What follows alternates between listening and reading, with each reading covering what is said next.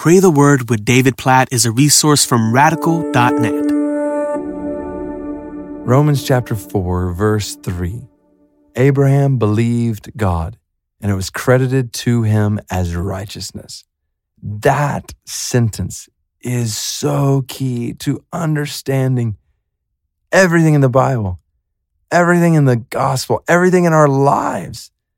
It all hinges on belief in God. Like what, what Paul is talking about in Romans, he's talking about Abraham. He did all kinds of things in obedience to God. He was willing to sacrifice his own son, Isaac. But that's not why it was credited to him as righteousness. It was credited to him as righteousness, like he was justified before God. He had relationship with God because he believed God, because he took God at his word. When God said do something, he, he believed this is best. And so he did it.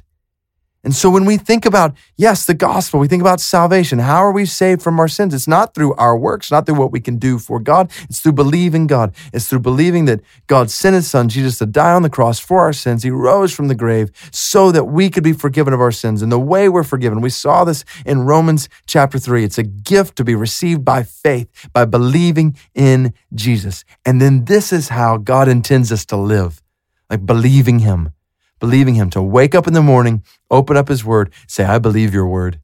I'm trusting you and your Word to lead me, guide me, direct my life today. I want to build my life upon your Word. I'm believing you. In, in the middle of all kinds of temptations, to wander from his word, to say, No, no, no, I believe God's word is best. He will lead me, guide me in what is best. I'm trusting in him. And so I want to encourage you as you live today? Well, well, first of all, in the gospel, if you've never believed in God, trusted in Jesus to save you from your sins, start there. Like this is where life starts through putting your faith in Jesus.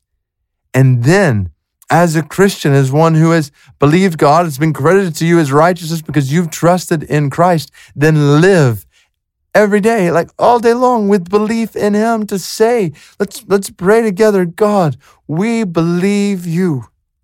God, we trust you. We trust your word.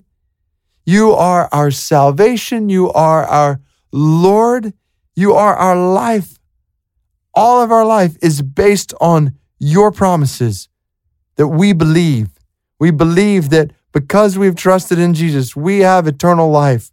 We believe that because we've trusted in Jesus, we have forgiveness of sins, that through faith, this gift of salvation has been given to us. We've banked our life on this for eternity on you. We believe you.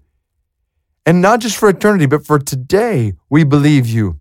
Help us to follow your word today. Help us to, as Romans 4 later talks about, walk in the footsteps of the faith that our father Abraham had. Help us to live, yes, with a radical obedience in our lives that springs from belief in you, the trust in you, not the, the pleasures, pursuits of this world, not the ways of this world. No, we believe you, oh God. And as we believe you, help us to walk with you. Just as belief brought us to enter into relationship with you, may belief be the means today by which we enjoy relationship with you. Help us to walk with faith in you today in everything we do. Help us to live by faith, believing you every single moment. In Jesus' name we pray. Amen.